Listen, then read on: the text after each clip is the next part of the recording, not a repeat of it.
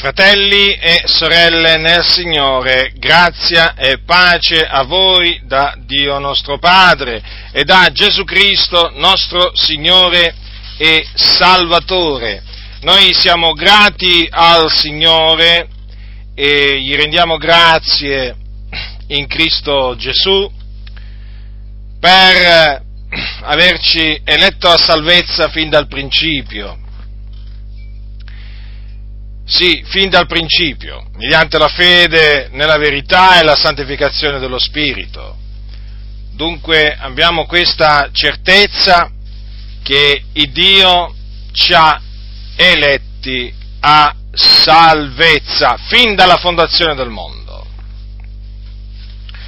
O meglio, come dice, come dice l'Apostolo, come dice l'Apostolo Paolo ai santi di Efeso, in lui ci ha eletti prima della fondazione del mondo. Fin dalla fondazione del mondo invece è, è l'espressione usata nella scrittura per quanto riguarda il, eh, l'iscrizione del nostro nome nel libro della vita. Difatti eh, si parla di nomi che non sono stati nell'Apocalisse, si parla di nomi eh, che non sono stati scritti nel libro eh, della vita fin dalla fondazione del mondo. Questo significa che naturalmente ci sono quelli i cui nomi sono scritti o che sono stati scritti nel libro della vita fin dalla fondazione del mondo. Ora, i nomi eh, di coloro che sono stati scritti nel libro della vita fin dalla fondazione del mondo sono i nomi di coloro che il Signore ha ordinato a vita eterna. Dunque noi siamo grati al Signore, abbiamo questa certezza, certezza che siamo salvati perché Dio ci ha eletti a salvezza eh, prima, della, eh, prima della fondazione del mondo. E quindi abbiamo la certezza che i nostri nomi sono stati scritti nel libro della vita. Li ha scritti il Signore i nostri nomi? Nel libro della vita, che è chiamato anche il libro della vita dell'agnello. Quindi i nostri nomi non sono stati scritti nel libro della vita quando abbiamo creduto, ma ancora prima che noi esistessimo, ancora prima che noi esistessimo. Come eh, non si può non essere riconoscenti al Signore per questo, come non si può esultare, esultare, eh, celebrare il Signore per la sua grande benignità, per la sua grande misericordia nei nostri, nei nostri confronti. Saremmo degli insensati, degli irriconoscenti se noi non celebrassimo il Dio per averci eletto a salvezza in Cristo prima della fondazione del mondo, per averci, per avere scritto i nostri nomi nei cieli.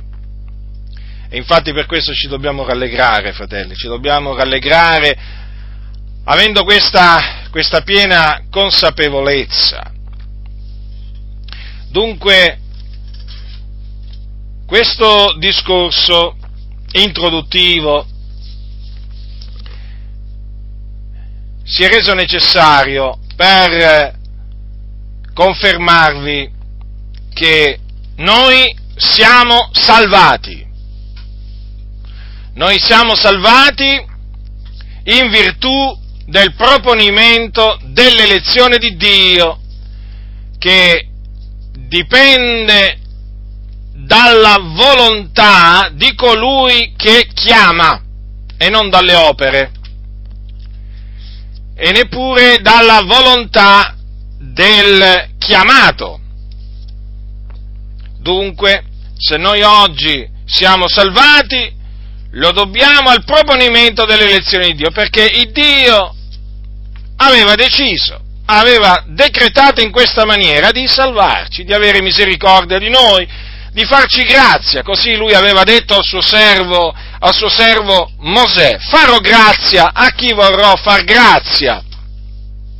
E naturalmente Dio ci ha fatto grazia in virtù del suo proponimento, noi, i nostri nomi erano scritti nel libro della vita, fin dalla fondazione del mondo, quindi il Signore aveva decretato di salvarci. Quando è venuto il momento da Lui stabilito, nei modi che Lui ha decretato, Egli ci ha salvati, fratelli, ci ha salvati.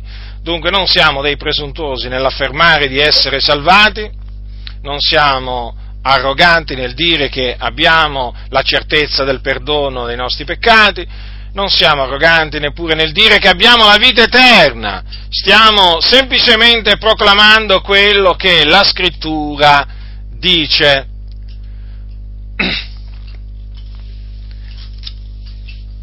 C'è però, naturalmente, un altro aspetto della salvezza che noi abbiamo ottenuto, di questa così grande salvezza che abbiamo ottenuto dal Signore. C'è un altro aspetto, dico,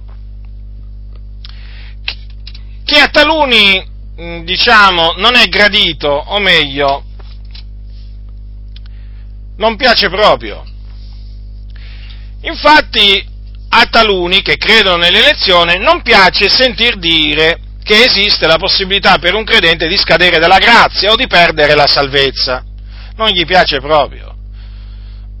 Sono proprio allergici a eh, sentire discorsi del genere. Proprio si infuriano. Come se, come se appunto uno stesse dicendo qualche cosa che la scrittura eh, non dice. Come se uno si stesse inventando una dottrina, la dottrina che ammette che una persona che è stata salvata e quindi che ha veramente creduto può perdere la salvezza. No, una cosa del genere non può essere, non potrà mai accadere, loro dicono, mai. Perché appunto il Signore ci ha eletti in Cristo a salvezza fin dal principio.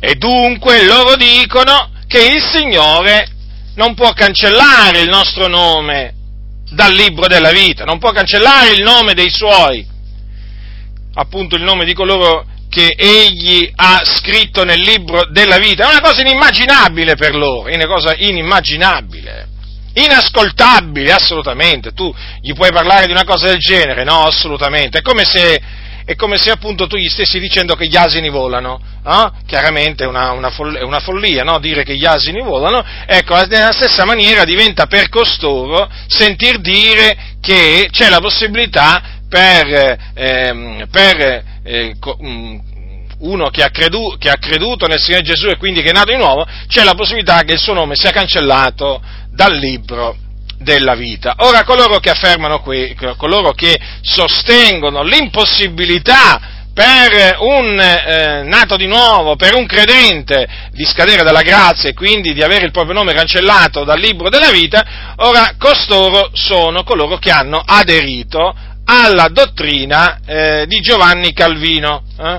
Per esemplificare, praticamente, stiamo parlando dei calvinisti di quelli praticamente che avendo abbracciato tutti i cinque punti del calvinismo dicono che è impossibile per un vero credente scadere dalla grazia e quindi avere il proprio nome eh, cancellato dal libro eh, della, della, vita. Infatti qualsiasi calvinista, qualsiasi calvinista si, proprio, si oppone a sentire, eh, a sentire queste, queste cose e naturalmente, dato che come vi, dimostrerò fra poco queste cose sono scritte nella Bibbia, si cominciano a dare a vani ragionamenti, a vani ragionamenti, cominciano a dire delle cose assurde, proprio delle cose, ma proprio delle cose palesemente false alla luce della Sacra Scrittura. Io capisco che può non essere piacevole sentir dire no, che esiste la possibilità che il Signore cancelli il nome di un credente dal libro della vita. Io lo capisco, certo è, è meglio sentir dire che il Signore ha scritto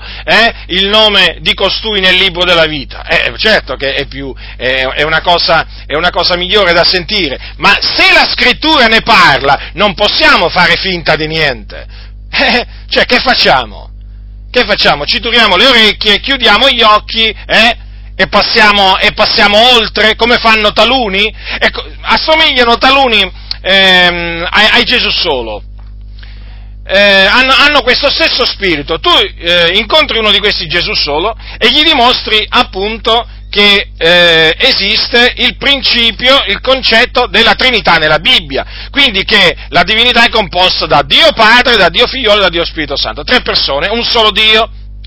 Eh? Tu glielo dimostri con le sacre scritture. Eh? E naturalmente gli confuti que- le assurdità che loro dicono, no, non vogliono sentirne parlare, loro sono convinti che quando la scrittura dice ascolta Israele, il Signore del nostro, l'unico Signore, ecco, lì significa che la divinità è una indivisibile, quindi non esiste, non esiste che eh, il, Dio, il, Dio, Padre condivida la sua, eh, diciamo, eh, condivida la sua esistenza o eterna esistenza con altre due persone che sono il figliolo e lo Spirito Santo. Ecco, sono proprio veramente, hanno lo stesso spirito, eppure glielo dimostri con le sacre scritture, no? Si, tu, si chiudono gli occhi, si turano le orecchie e vanno imperterriti, no? ehm, diciamo, avanti come se niente fosse e naturalmente si abbandonano a vani ragionamenti. E io ho potuto appurare nel corso degli anni che tutti coloro che vogliono sentire parlare solamente di un ehm, diciamo, di una parte del consiglio di Dio, rigettando l'altra, poi rimarranno confusi, a suo tempo rimarranno confusi e svergognati.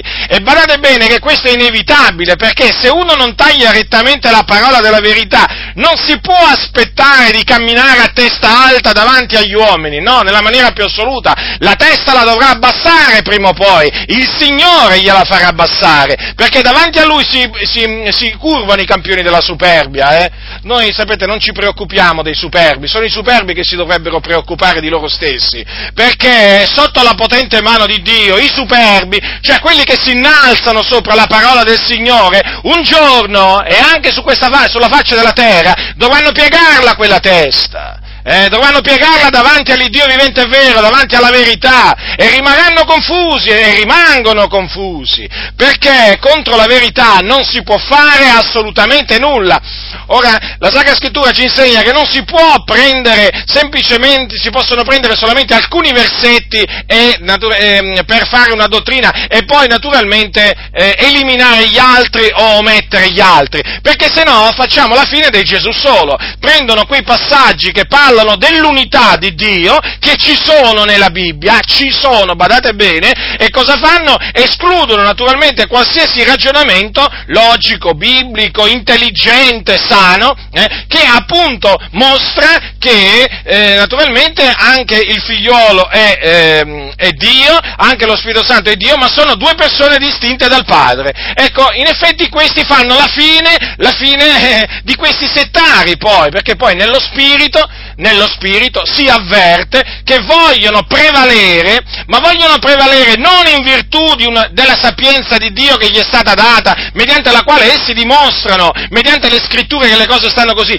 no, ma loro vogliono prevalere in base a un preconcetto, in base a un preconcetto, in base a un pregiudizio, a un punto di partenza che loro si sono preposti, per cui la Bibbia deve dire quello che vogliono loro. Comprendete? E di fatti è proprio così. Anche quelli che sostengono una volta salvati, sempre salvati, quindi, che questo è, diciamo, il titolo, che, eh, cioè il nome, che, il soprannome che è stato dato a questa falsa dottrina sostenuta dai, ehm, dai cosiddetti calvinisti, anche loro, è ovvio, che cosa pensate, che, cosa, che, che fine pensate fanno costoro? Rimangono confusi. Ma certo, è come quelli che sostengono che i bambini possono essere battezzati. Eh? I bambini possono essere battezzati neonati? Questo dice la Sacra Scrittura, che possono essere battezzati per aspersione? O lo nega la Sacra Scrittura questo? Eppure ci sono evangelici protestanti che lo sostengono con dei vani ragionamenti. Eh, come lo potrebbero sostenere? E tra questi protestanti, sapete chi ci, eh, ci sono pure i calvinisti, perché Calvino non solo predicava, diciamo, la predestinazione, eh, e quindi anche una volta salvati sempre salvati, eh, ma insegnava anche il battesimo dei bambini, sì, il battesimo dei bambini. Qualcuno rimarrà meravigliato, ma com'è possibile? È, possibile, è così, le cose, le cose stanno così.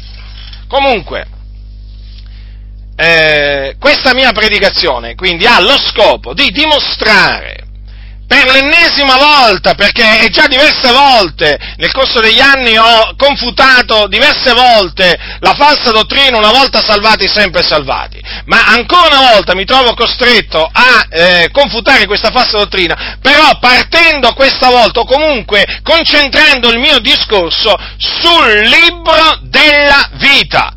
Ecco, sul libro della vita. Quindi partirò per dimostrare che un credente può perdere la, eh, la, la salvezza, partirò appunto dal libro, dal libro, della vita, dal libro della vita. Vogliate prendere dunque Esodo capitolo 32? Esodo capitolo 32, alcuni già si turano gli orecchi, sicuramente si stanno già, turendo, si stanno già turando gli orecchi, comunque il problema è loro cioè, certamente non è, non è, il nostro, noi quello che facciamo lo facciamo per amore della verità e per amore degli eletti, il nostro desiderio è che i santi siano perfezionati, che non siano trasportati, portati qua e là da ogni vento di dottrina. Eh? Noi vogliamo che i santi siano ben radicati nella verità, e la parola di Dio è verità, ma badate bene, la somma della tua parola è verità, eh? non solamente una parte, ma la somma eh? Perché alcuni, alcuni, poi, eh, perché poi sono nate le sette, no? Che cosa hanno fatto? Hanno preso due versetti, hanno fatto una, una, un'eresia. Ma sapete che la Bibbia, la, diciamo, usando la Bibbia in maniera scellerata, lo sapete che si possono creare le false dottrine? Ma guardate che è una delle cose più facili che esista. Creare false dottrine usando uno o due versetti della Bibbia. Ma perché? Che cosa insegnano i mormoni? Che cosa insegnano i testimoni di Geova? Che cosa insegnano gli avventisti? Che cosa insegnano i cattolici romani? Non insegnano niente. Evidentemente la lezione che costoro traggono da queste sette, da queste false chiese, eh, è nulla, non hanno capito proprio niente, ma andatevi a studiare la genesi delle false dottrine di queste sette, andate, andate, approfondite, poi vi renderete conto che il metodo è lo stesso, è lo stesso che usava Calvino, e bisogna dirle queste cose, e bisogna dirle. O per esempio Spurgeon, Spurgeon era calvinista, anche lui non ammetteva la possibilità per un credente, un vero credente, di scadere dalla grazia. Eh, che facciamo? Che stiamo facendo noi? Eh? Stiamo parlando contro Dio forse? Eh? Stiamo semplicemente dicendo che su questo punto errarono grandemente. Si può dire o non si può dire? Io lo dico, sono autorizzato a dirlo. Grazie all'autorità che il Signore mi ha dato. Hanno sbagliato. Allora, capitolo 32 dell'Esodo. Ora, quello che sto per leggervi naturalmente eh, riguarda alcuni eventi che si verificarono dopo che Israele presso il monte Oreb o il monte Sinai, eh, diciamo, fece. Il popolo di Israele si rese colpevole, infatti, eh, di un grave peccato, eh, di idolatria. Aaron lo lasciò, che era il fratello di, di Mosè, eh, mentre era sul monte Sinai Mosè, Aaron lasciò sfrenare il popolo di Israele, gli israeliti, che vollero che gli fosse fatto appunto un vitello, un vitello di getto, un idolo. E così appunto fu fatto questo, questo idolo e naturalmente il popolo si dette all'idolatria. Eh, quando Mosè eh, naturalmente scese dal, dal monte eh, e dice fu vicino al campo, vide il vitello e le danze, l'ira di Mosè si infiammò, egli gettò dalle mani le tavole e le spezzò a pie del monte. Poi prese il vitello che quelli avevano fatto, lo bruciò col fuoco, lo ridusse in polvere, sparse la polvere sull'acqua e la fece bere ai figli di Israele. Poi Mosè, vedendo che il popolo appunto era sfrenato, eh, portò i leviti dalla sua parte praticamente perché eh, disse chiunque per l'Eterno venga, venga a me tutti i figlioli di Levi si radunarono presso a lui e lui gli diede questo ordine, ognuno di voi vi si metta la spada al fianco, passate e ripassate nel campo, da una porta all'altra, da una porta all'altra adesso, e ciascuno uccida il fratello, ciascuno l'amico, ciascuno il vicino. I figlioli di Levi eseguirono l'ordine di Mosè, e in quel giorno caddero circa 3.000 uomini, quindi eh, tenete presente, il giudizio di Dio si abbatté sugli idolatri, 3.000 uomini caddero, ammazzati. Eh, queste cose stanno scritte nel capitolo 32. Eh? Allora, che cosa avvenne? Il giorno dopo, il giorno dopo, ecco, avvenne quello che vi sto per leggere, eh, che, ehm, che, è scritto dal versetto 30 fino alla fine del, del capitolo 32. Eh? Quindi, capitolo 32 dell'Esodo, a partire dal versetto 30. L'indomani Mosè disse al popolo, voi avete commesso un gran peccato, ma ora io salirò all'Eterno, forse otterrò che il vostro peccato vi sia perdonato. Mosè dunque tornò all'Eterno e disse, ahimè, questo popolo ha commesso un gran peccato e si è fatto un Dio d'oro. Non di meno, perdona ora il loro peccato, se no, de, cancellami dal tuo libro che hai scritto. E l'Eterno rispose a Mosè, colui che ha peccato contro di me, quello io cancellerò dal mio libro. Orvà, conduci il popolo dove t'ho detto, ecco, il mio angelo andrà dinanzi a te, ma nel giorno che verrò a punire, io, punirò, io pun- li punirò del loro peccato. E l'Eterno percosse il popolo perché esso era l'autore del vitello che Aronne aveva fatto. Ora, quindi Mosè supplicò il Dio, in, andò a intercedere per Israele. E eh, cosa gli chiese? Gli chiese praticamente di perdonare il peccato degli israeliti. Altrimenti gli disse, cancellami dal tuo libro che hai scritto. Vedete, Mosè sapeva che Dio aveva scritto un libro E la risposta, la risposta di Dio quale fu? Colui che ha peccato contro di me, quello cancellerò dal mio libro. Ora, prestate attenzione, fratelli, perché queste sono parole di Dio. Sono parole uscite dalla bocca dell'Eterno, di colui che è. L'Io sono l'Iddio d'Abramo, di Isacco e di Giacobbe, l'Iddio e Padre del nostro Signore Gesù Cristo. E quindi, siccome che questa è, parole, questa è parola uscita dalla bocca dell'Eterno, dobbiamo prestarci la massima attenzione, la massima attenzione. Ora, voglio eh, ricordare a chi magari se l'è dimenticato che il popolo di Israele era un popolo eletto, un popolo scelto, un popolo scelto da Dio fra tutti i popoli. Eh? C'erano molti popoli a quel tempo, più, anche più, più, numerosi di Israele, ma il Signore ripose la sua affezione su questo piccolo popolo che era appunto il popolo di Israele. Quindi quando qui leggiamo in questa circostanza che Dio disse a Mosè, colui che ha peccato contro di me, quello cancellerò dal mio libro, è evidente a chi si riferiva. Eh? A quali peccatori si riferiva se non a quelli in mezzo al suo popolo scelto? Popolo peraltro che dice Paolo, il Dio ha preconosciuto Infatti, cosa è scritto nel libro del Deuteronomio? Queste sono appunto parole scritte nel libro del Deuteronomio. Tu sei un popolo consacrato all'Eterno, che è l'Iddio tuo, l'Eterno l'Iddio tuo ti ha scelto per essere il suo tesoro particolare fra tutti i popoli che sono sulla faccia della terra. L'Eterno ha riposto in voi la sua affezione e vi ha scelti, non perché foste più numerosi di tutti gli altri popoli, che anzi siete meno numerosi di ogni altro popolo, ma perché l'Eterno vi ama, perché ha voluto mantenere il giuramento fatto ai vostri padri. L'Eterno vi ha tratti fuori con mano potente, vi ha redenti dalla casa di schiavitù, dalla mano di Faraone, re d'Egitto. Ora, fratelli nel Signore, quindi quando si leggono quelle parole che Dio disse a Mosè, bisogna, bisogna tenere conto anche di questo cioè dell'elezione del popolo di Israele. O non vogliamo tenerne conto? Eh? O vogliamo tenere conto del, eh, dell'elezione di Israele, del fatto che Dio ha preconosciuto il popolo di Israele, solamente quando ci fa comodo? Eh? Il savio di cuore certamente vuole considerare l'una e l'altra cosa l'una e l'altra cosa. Peraltro ricordo a quelli che se lo sono dimenticati, mentre lo dico a quelli che ancora non lo sanno, che coloro che il Signore tirò fuori dall'Egitto sono chiamati gli eletti. Gli eletti, sì, proprio così, gli eletti del Signore.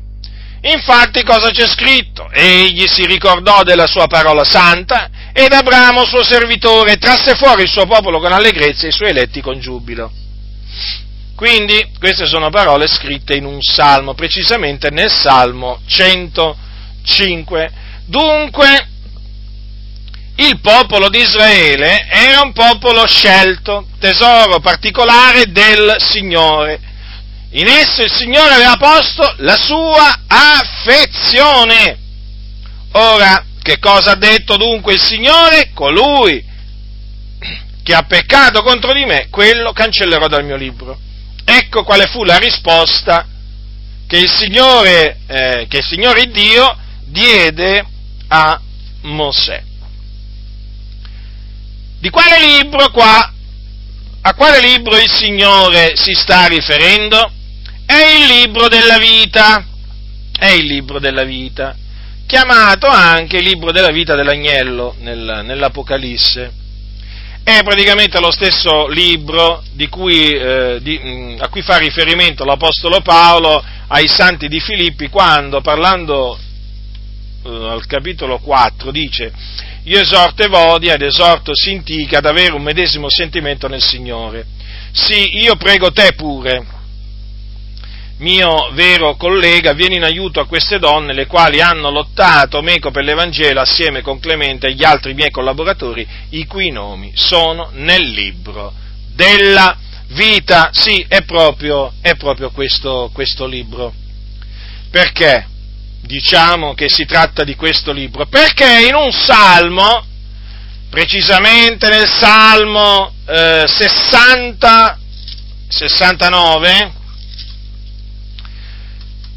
prendete il salmo 69, salmo 69, versetto 28, il salmista Davide, vi ricordo che Davide era profeta, per lo Spirito Santo, voi sapete che lo Spirito Santo parlò per bocca sua, disse queste parole. Capitolo 69, versetto 28. Siano cancellati dal libro della vita e non siano iscritti con i giusti. Ora, se qui c'è scritto, se in questa richiesta viene detto a Dio siano cancellati dal libro della vita non siano iscritti con i giusti, cosa significa? Che per essere cancellati dovevano essere per forza di cose prima scritti in quel libro. Se io dico a una persona, guarda, cancella, eh, cancella quel numero da quel libro, cancella quella fotografia da quel, da, da, da quel libro, beh, in qualche maniera chiaramente io sto dicendo che in quel libro c'è quella fotografia c'è quel, quella, quella cosa che io voglio che si cancelli. Allora, siano cancellati dal libro della vita e non siano iscritti con i giusti. Notate?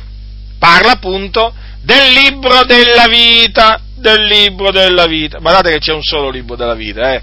State attenti perché ci sono sempre i soliti sofisti, eh? che poi naturalmente sono capaci, sono capaci a venirvi a dire no ma esiste, esiste più di un libro della vita, eh, sono sempre i soliti ormai, i soliti noti ormai, ormai a questi bisogna chiamarli, i soliti, i soliti noti sofisti, no? quelli che usano i sofismi per ingannare le, per ingannare le persone, per sedurre il cuore, il cuore, dei semplici. Dunque, siano cancellati dal libro della vita e non siano iscritti con i giusti. Ora,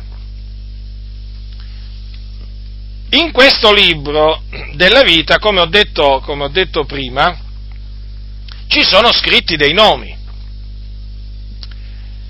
Ma se ci sono scritti dei nomi, questo non significa che ci sono scritti i nomi di tutti gli abitanti della terra, è ovvio questo.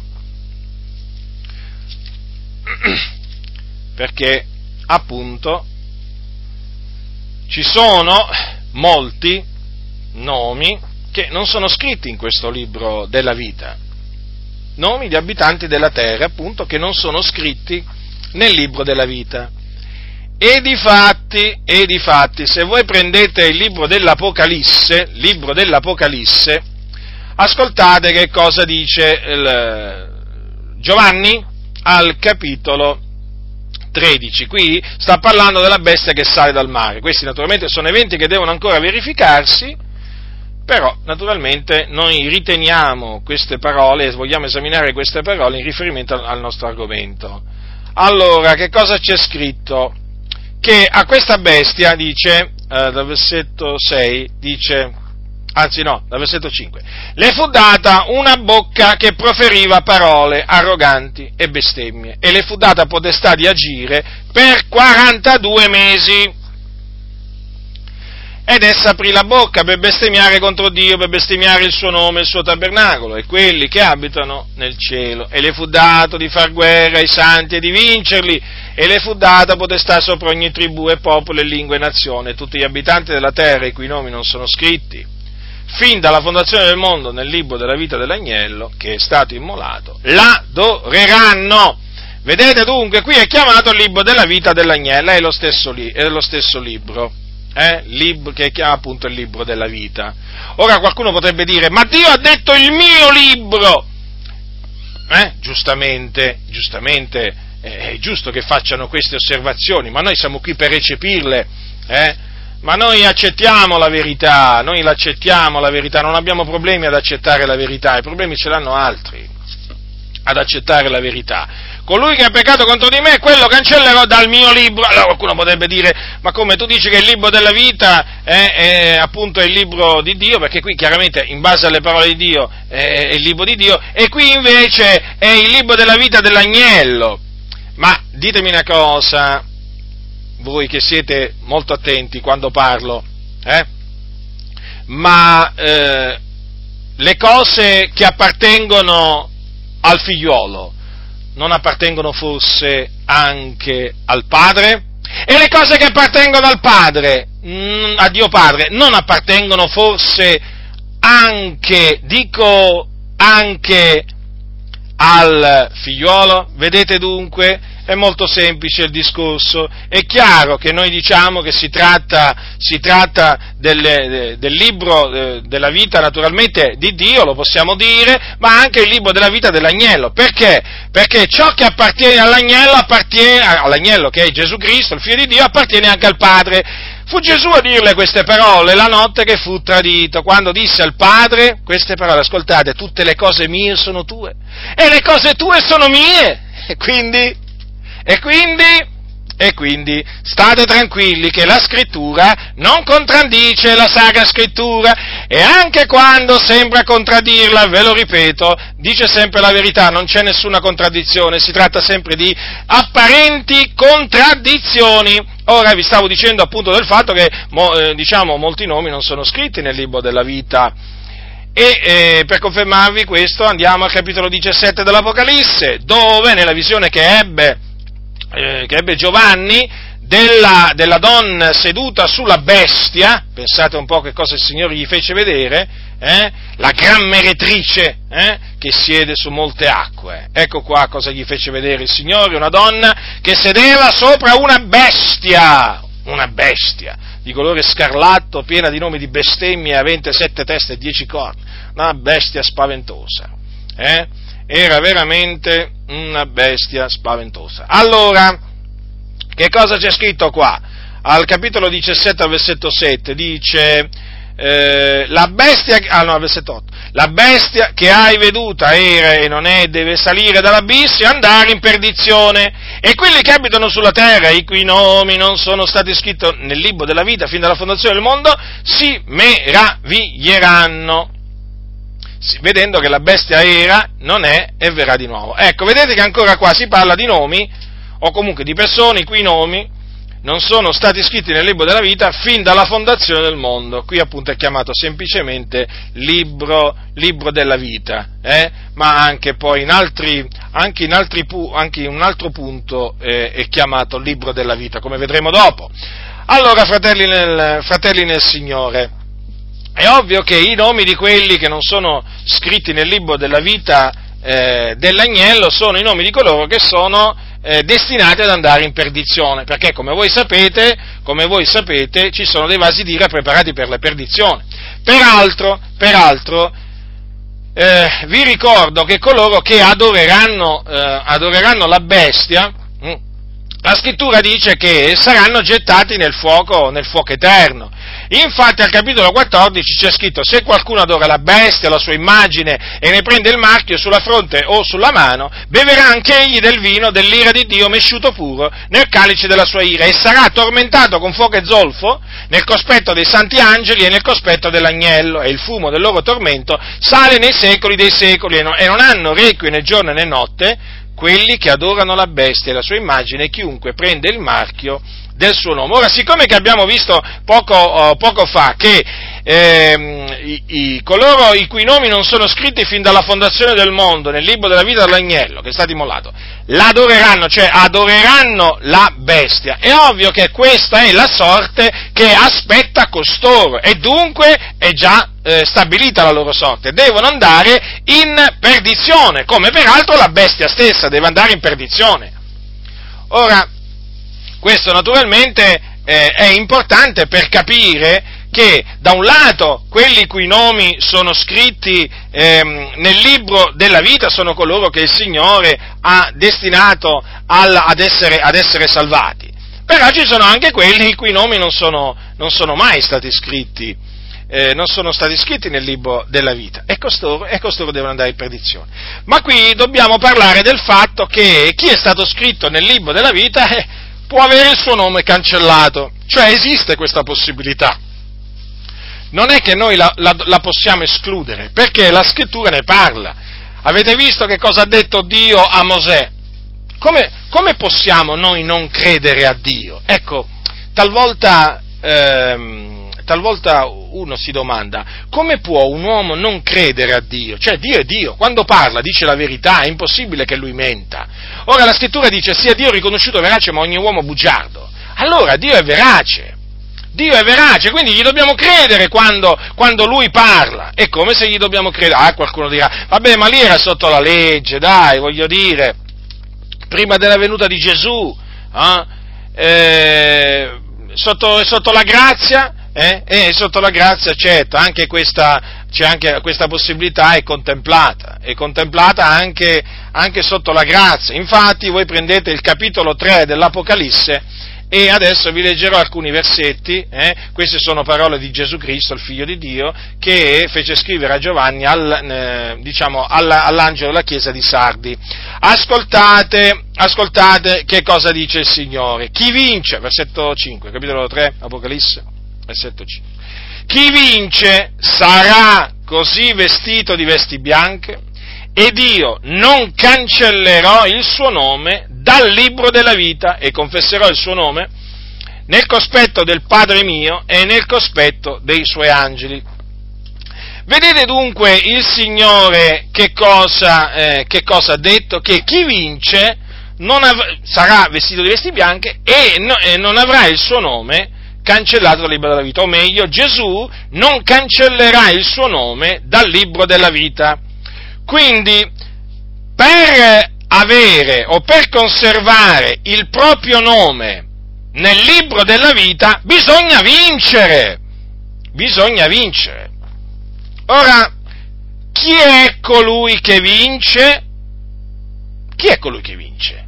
Che uno si deve fare questa domanda. E infatti, risposta, la, la dà l'Apostolo Giovanni. Chi è colui che vince se non colui che crede che Gesù è il figlio di Dio? Quindi, chi crede nel Signore Gesù Cristo è vittorioso, è un vincitore. Perché questo? Perché tutto quello che è nato da Dio vince il mondo. E questa è la vittoria che ha vinto il mondo, la nostra fede. Quindi per vincere, fratelli, il mondo, per essere vincitori, noi dobbiamo avere la fede. Dobbiamo averla la fede. Come si fa a essere vincitori senza la fede? Non si può. Perché? Perché la scrittura dice che il giusto vivrà per la sua fede. prestate molta attenzione. Il giusto vivrà per la sua fede. Quindi cosa significa? Che chi un giorno è stato giustificato mediante la fede in Cristo e quindi ha vinto, deve continuare a vincere e potrà continuare a vincere solamente perseverando nella fede nel figliuolo di Dio, perché è scritto il giusto vivrà per la sua fede. Quale fede? La fede nel figliuolo di Dio. Ma se il giusto smette di credere, eh, tirandosi indietro, che cosa avverrà? Potrà continuare a vivere? No, perché non c'ha più la fede, perché il giusto vive per la sua fede, senza fede non può vivere, senza fede muore. Praticamente se il giusto diventa incredulo, smette di essere giusto. Certo che smette di essere giusto, perché il giusto vivrà per la sua fede. Senza fede il giusto non può vivere.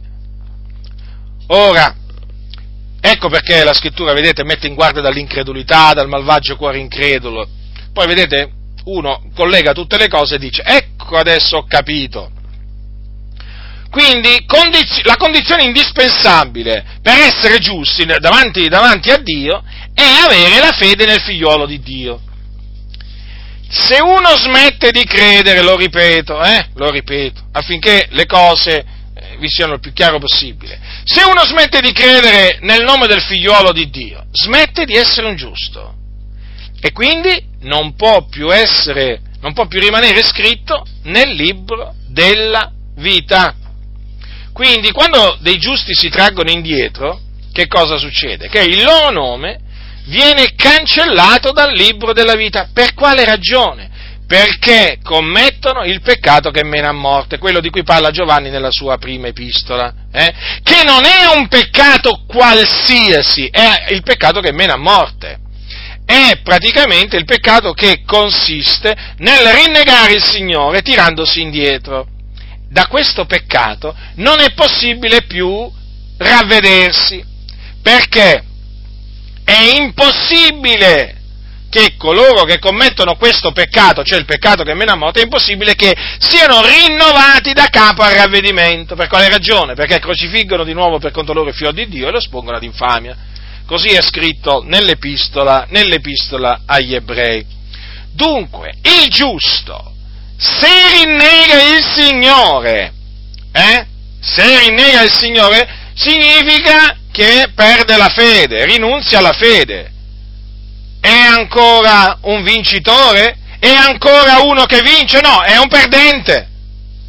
È un perdente perché appunto non ha più la fede nel figliuolo di Dio, perché appunto ha creduto per un tempo, poi ha smesso di credere, si è tirato indietro. Perché poi questo significa tirarsi indietro, poi alla fine significa smettere di credere, altrimenti non ci sarebbe scritto che credono per un tempo. Sì, queste sono parole di Gesù, eh? non è che sono parole mie, sono parole che Gesù ha detto quando ha spiegato la parabola del seminatore. E anche qui naturalmente ci sono quelli che si tureranno le orecchie, eh? No, no, non è, può essere, non può essere, non, come non può essere? Ma se c'è scritto che credono per un tempo, vuol dire che hanno creduto per un tempo, no?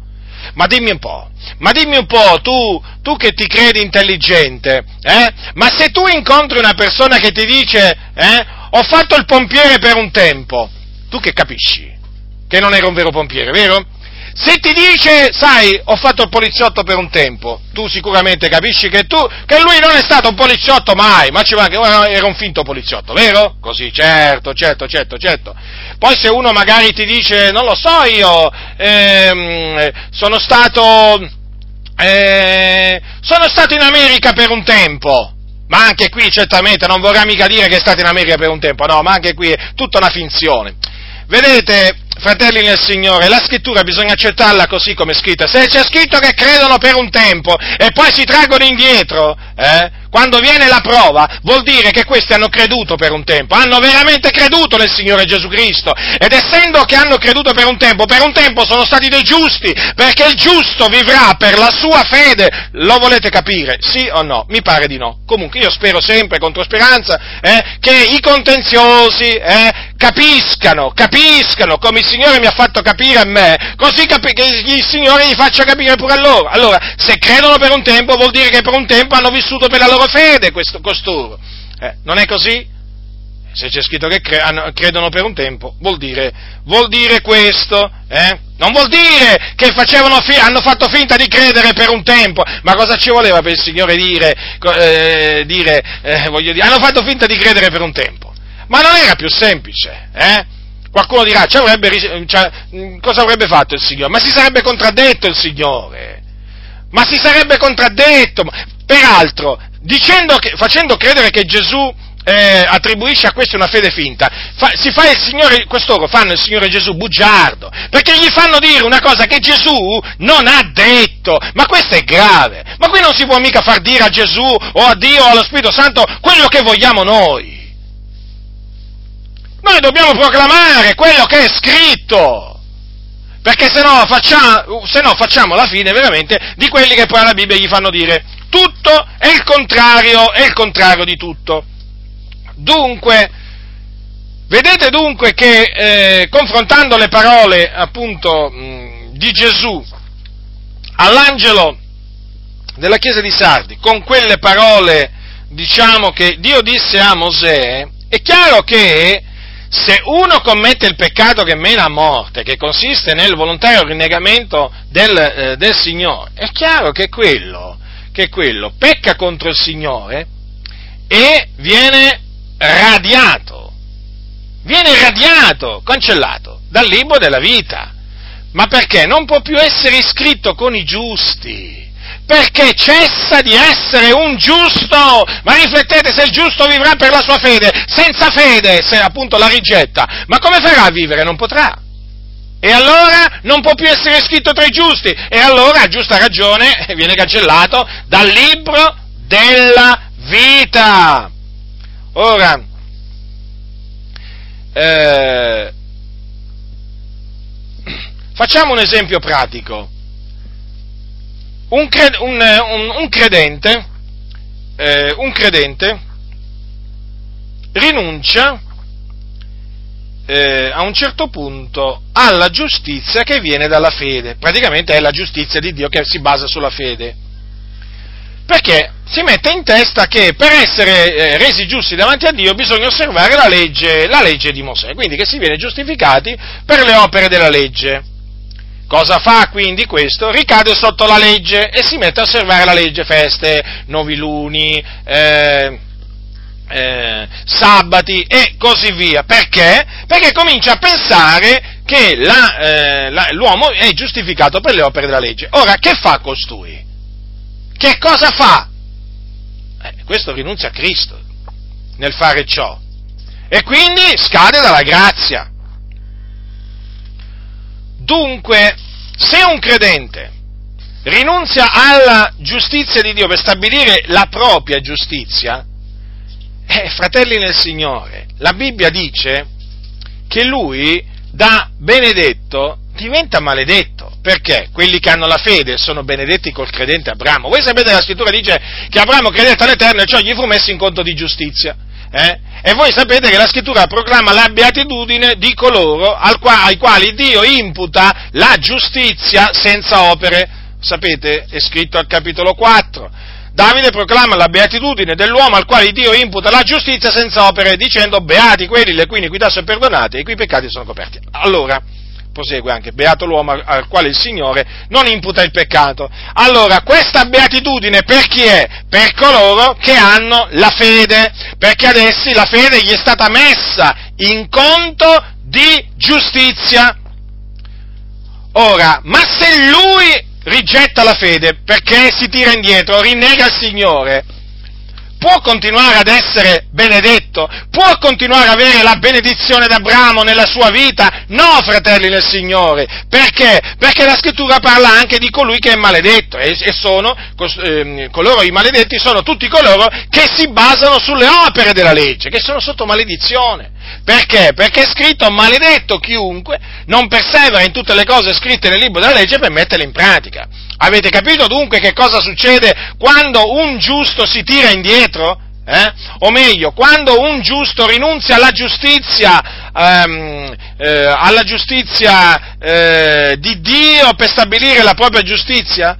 Praticamente ricade sotto la maledizione della legge e non è più un giusto, non è più un giusto. Ma perché? Perché l'uomo è giustificato soltanto per mezzo della fede in Gesù Cristo e non per le opere della legge. Dunque, chi si tira indietro eh, non ha più la fede. Non ha più la fede che può salvare l'anima sua. Diventa un, incre- un incredulo praticamente. È per forza. Un incredulo e quindi un perdente, perché è chiaro che se chi vince è colui che crede, eh, e poi naturalmente che persiste nel credere, è ovvio, fratelli del Signore, che chi perde è colui che o non ha mai creduto o che smette di credere. Mi pare del tutto, del tutto logico, ecco perché l'ho chiamato, l'ho chiamato perdente. E infatti a tale proposito voglio farvi notare un, un, un, alcune parole che sono scritte nel libro dell'Apocalisse. Ascoltate, qui è Dio che parla. Ascoltate. Dice così al capitolo 21, eh, dal versetto 7, chi vince erediterà queste cose, io gli sarò Dio ed egli mi sarà figliolo.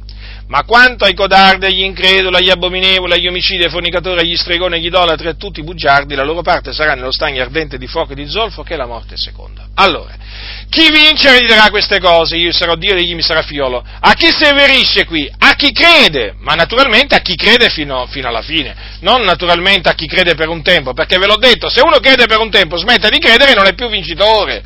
Quindi, chi vince è colui che crede. Allora, erediterà queste cose, quindi la nuova Gerusalemme, io gli sarò Dio ed egli mi sarà figliolo. E infatti chi vince è un figliolo di Dio e Dio è suo padre.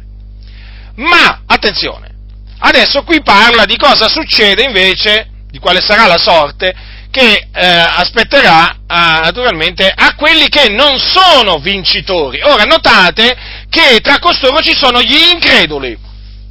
Vedete dunque? Questo ci fa capire che i codardi, gli increduli, gli abominevoli, gli omicidi, i fornicatori, i stregoni, i idolatri e tutti i bugiardi, la cui parte appunto sarà nello stagno ardente di fuoco e zolfo, non sono vincitori, ma sono perdenti, perdenti.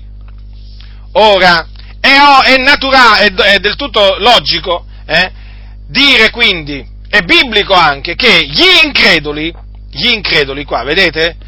Non sono solamente quelli che non hanno mai creduto nel figlio di Dio, ma anche quelli che hanno creduto un giorno nel figlio di Dio e poi, e poi si sono tirati indietro. Quindi coloro che sono stati credenti per un tempo e poi sono diventati increduli. Guardate, che, guardate qual è la fine che gli aspetta. Guardate la sorte, guardatela, guardatela, gli increduli.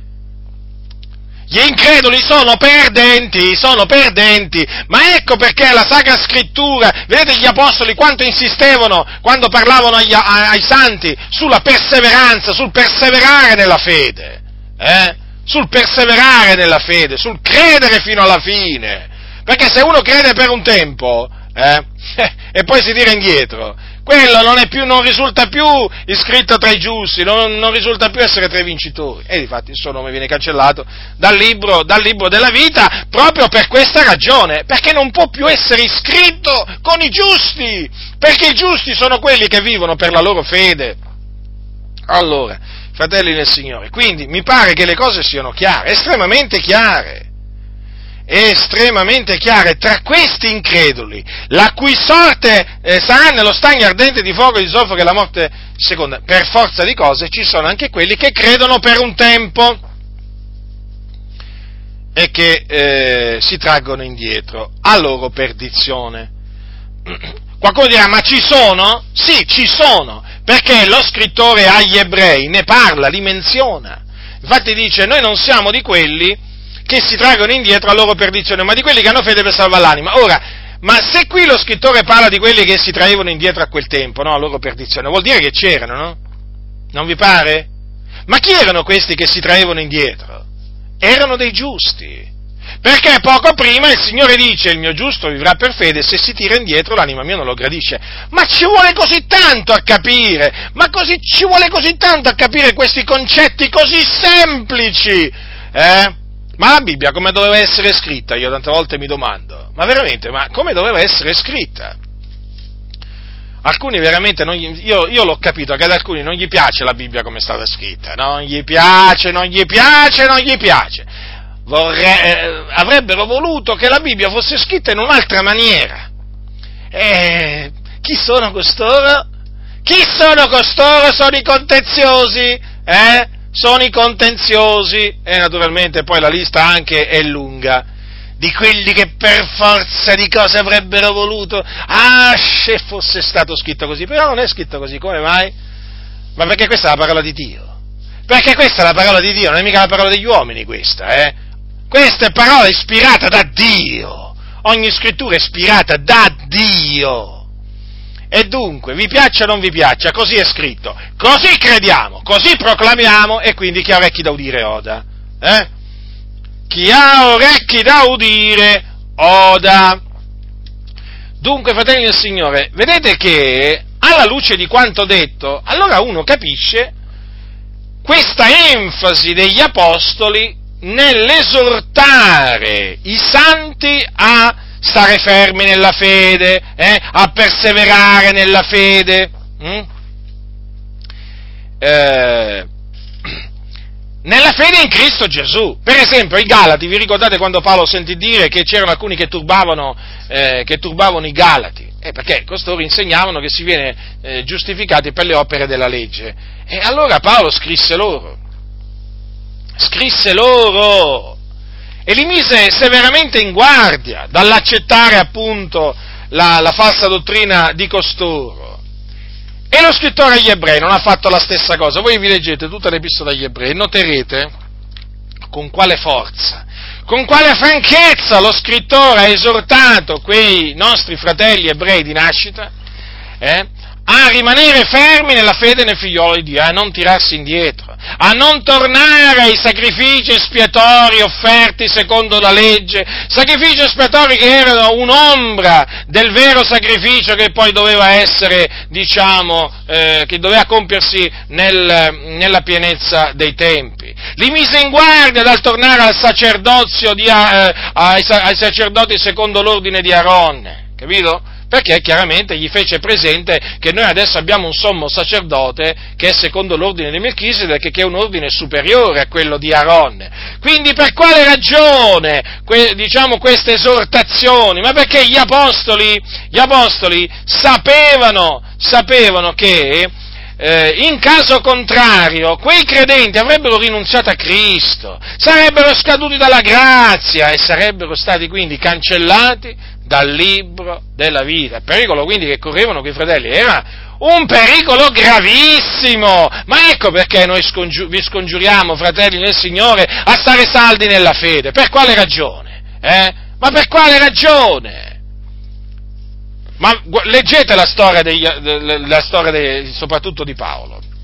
Ma voi noterete veramente, scongiurava i fratelli, li scongiurava dalla mattina alla sera a rimanere saldi nella fede, eh, a, a, a, santificarsi, ma per quale ragione altrimenti? E che non ci credeva Paolo? Eh? E che non ci credeva Paolo nel proponimento delle lezioni di Dio? E che non ci credeva Paolo che i nostri nomi sono scritti nel libro della vita fino alla fondazione del mondo? Eh? E chi può dire che non ci credeva? Solo uno stolto.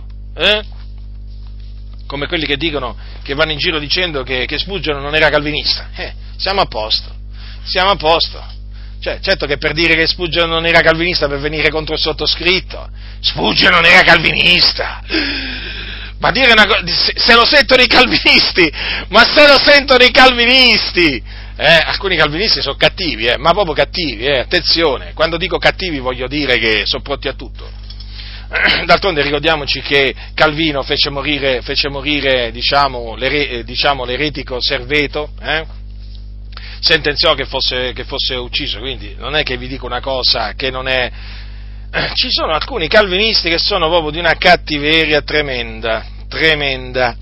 Allora, capite, allora fratelli nel Signore, L'Apostolo Paolo, gli Apostoli, ma credevano nel proponimento dell'elezione di Dio, però vedete che non si, non si tirarono indietro dall'annunziare ai santi anche questa parte del consiglio di Dio. Ma se c'è scritta, ma perché bisogna nasconderla? Ma se c'è scritto, perché non bisogna parlarne? Magari per paura che qualcuno che ci sente dica, eh, però contraddice il proponimento dell'elezione di Dio. Ma a me non interessa niente, io lo vado ripetendo da anni, a me non interessa quello che dicono gli uomini, a me non interessa interessa quello che dicono i pastori calvinisti di me, capite? A me non interessa quello che dicono i pastori arminiani di me, non mi interessa niente, io non sono né calvinista né arminiano, io sono un cristiano.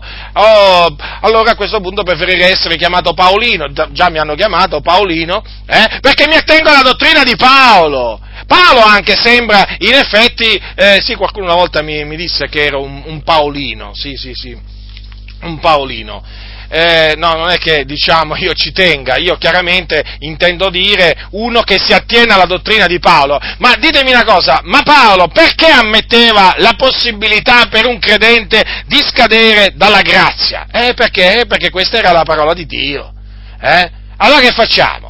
Paolo insegnava tutto il consiglio di Dio e noi invece insegniamo solamente una parte del consiglio di Dio, quello che a noi ci, pia- ci pare e piace. Ma il discorso qual è? Che se, se, uno si mette in testa di insegnare solo una parte del consiglio di Dio e omettere l'altra, poi sapete che cosa succede? Io ve lo dico questo perché naturalmente dopo anni, dopo tanti anni di studi, da, diciamo, delle sette, delle religioni, vi posso dire che cosa succede. Succede che poi eh, subentra uno sbilanciamento uno sbilanciamento che porta inevitabilmente all'introduzione di errori.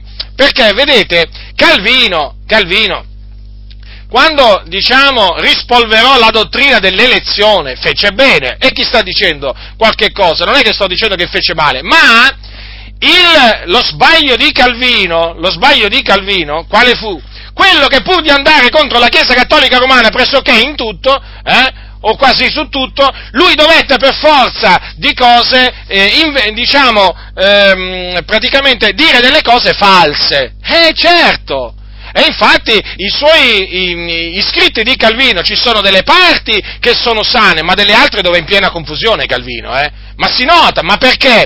Perché lui ha voluto accettare solo una parte del consiglio di Dio, poi naturalmente a tutti i costi ha voluto dire, sostenere una cosa e per sostenere quella cosa, in questo caso l'impossibilità per i credenti di scadere alla grazia, si è inventato delle menzogne. Sì, si è inventato delle menzogne. È così. C'è poco da fare, perché tu non puoi, non puoi sostenere una menzogna eh, senza inventarti altre menzogne.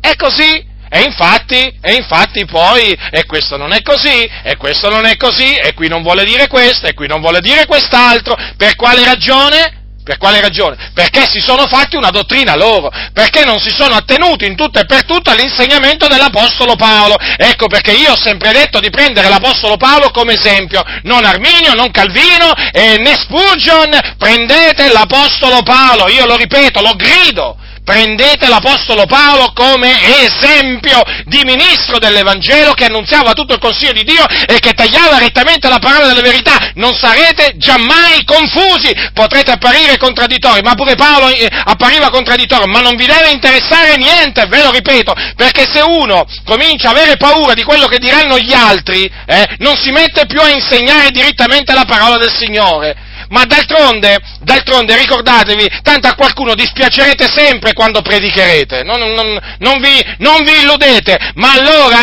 io preferisco piacere al Signore insegnando tutto quello che c'è scritto e dispiacere agli uomini, non mi importa poi chi siano. Allora che facciamo? Come quello che dice, come quello che dice no, di questa cosa non possiamo parlare, perché sennò scoppia la rivoluzione. Come?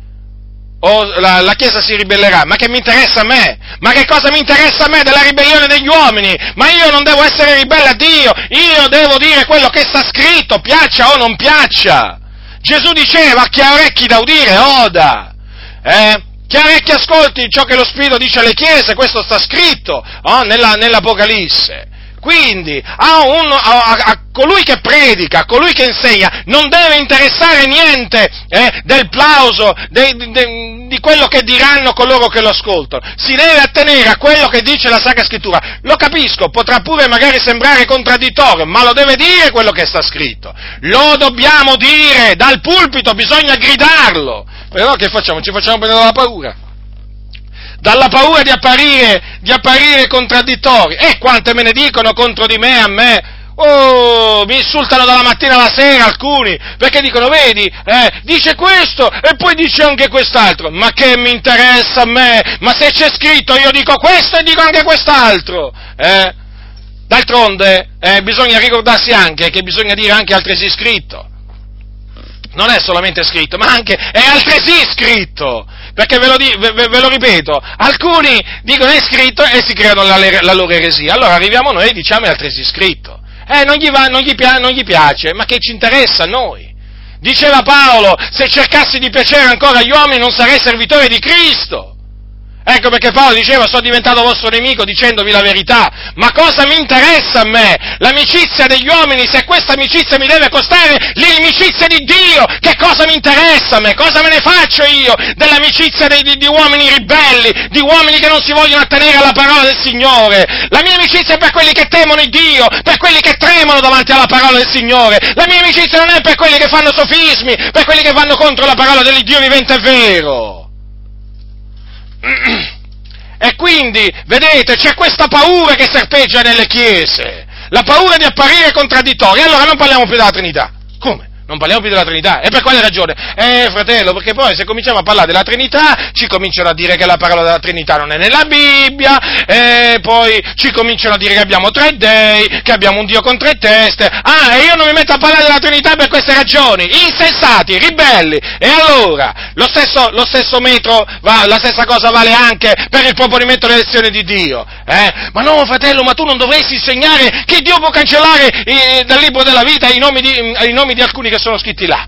E perché non dovrei farlo? Eh, ma perché sennò cosa diranno quelli che, diciamo, quelli che credono nell'elezione? Cosa diranno? Non mi interessa cosa diranno i calvinisti! Non mi interessa! Ed esorto tutti coloro che sono preposti nel Signore ad ammaestrare i santi a disinteressarsi di quello che dicono i contenziosi e i sofisti. Predicate dal pulpito tutto il consiglio di Dio, tutto, interamente! Non lasciate per strada niente, ma proprio niente! Quello che è scritto lo dovete annunziare per avere una buona coscienza davanti a Dio e davanti agli uomini, altrimenti sarete resi colpevoli davanti a Dio.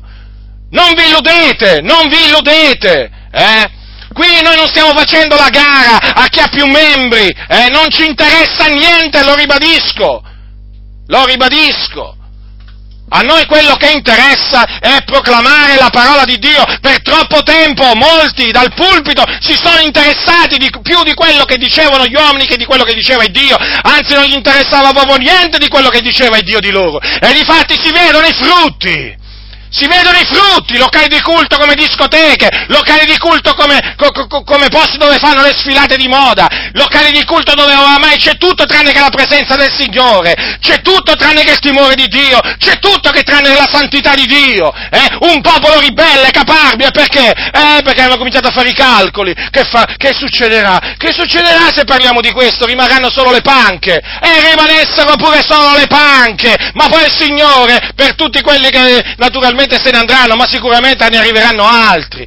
E invece hanno paura, tremano come delle foglie. Non tremate davanti agli uomini, tremate davanti a Dio. Predicatori, pastori, tremate davanti a Dio, l'Iddio vivente è vero. Lui ha scritto il vostro nome nel libro della vita. Onoratelo, onoratelo, dando la vostra vita per la parola del Signore. La vostra vita, anche se vi dovesse costare il sangue, la morte, il martirio. Date la vostra vita per la parola di Dio. Se se ne andranno dalla vostra comunità perché vi sentono predicare con con ogni franchezza tutto il consiglio di Dio, che se ne vadano, se ne vadano, il Signore ne manderà altri, quelli che Lui ha stabilito. Ma non fatevi mai prendere dalla paura, mai degli uomini. Tremate invece davanti a Dio, temete Dio, temete Dio che è colui che dopo aver ucciso può gettare nella genna corpo e anima, attenzione, stiamo parlando della parola di Dio, non stiamo parlando di ciance, non stiamo parlando di vani ragionamenti umani, stiamo parlando della parola di Dio, del consiglio di Dio.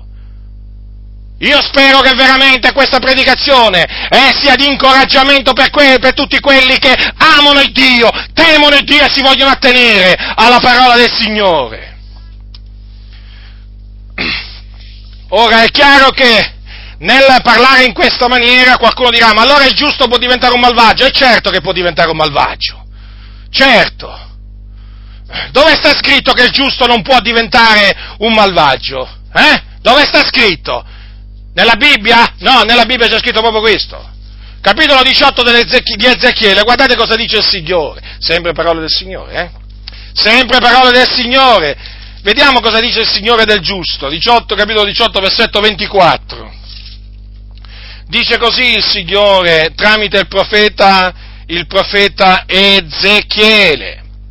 Se il giusto si ritrae dalla sua giustizia e commette l'iniquità, e imita tutte le abominazioni che l'empio fa, vivrà egli? Nessuno dei suoi atti di giustizia sarà ricordato per la prevaricazione di cui si è reso colpevole per il peccato che ha commesso, per tutto questo morrà. Come vi ho detto prima, il giusto vivrà per la sua fede. Eh? E se vive per la sua fede, naturalmente poi la sua fede è accompagnata da delle opere buone.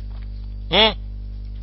Ma se il giusto si mette in testa di abbandonarsi alle abominazioni degli empi, ma voi pensate che lui potrà continuare a vivere? Eh? No, non potrà continuare a vivere. Perché? Perché Paolo ha detto, se vivete secondo la carne voi morrete. A chi le ha dette queste parole? A chi le ha dette queste parole? Evidentemente a persone che erano vive. No? Che avvertimento è se no? Eh? Che si dà a, a dei morti, si dà, si dà questo avvertimento? No, si dà a dei vivi. E chi erano questi vivi? Erano dei giusti, erano i santi della Chiesa di Roma, dei giusti che vivevano per la loro fede. Cosa gli ha detto però l'Apostolo Paolo? Se vivete secondo la carne voi morrete, attenzione a quel se, quindi se vi abbandonate eh, alla fornicazione, all'omosessualità, all'idolatria, alle ubriachezze, alla stregoneria, questo significa nella pratica, all'omosessualità, voi morrete, voi giusti, voi santi.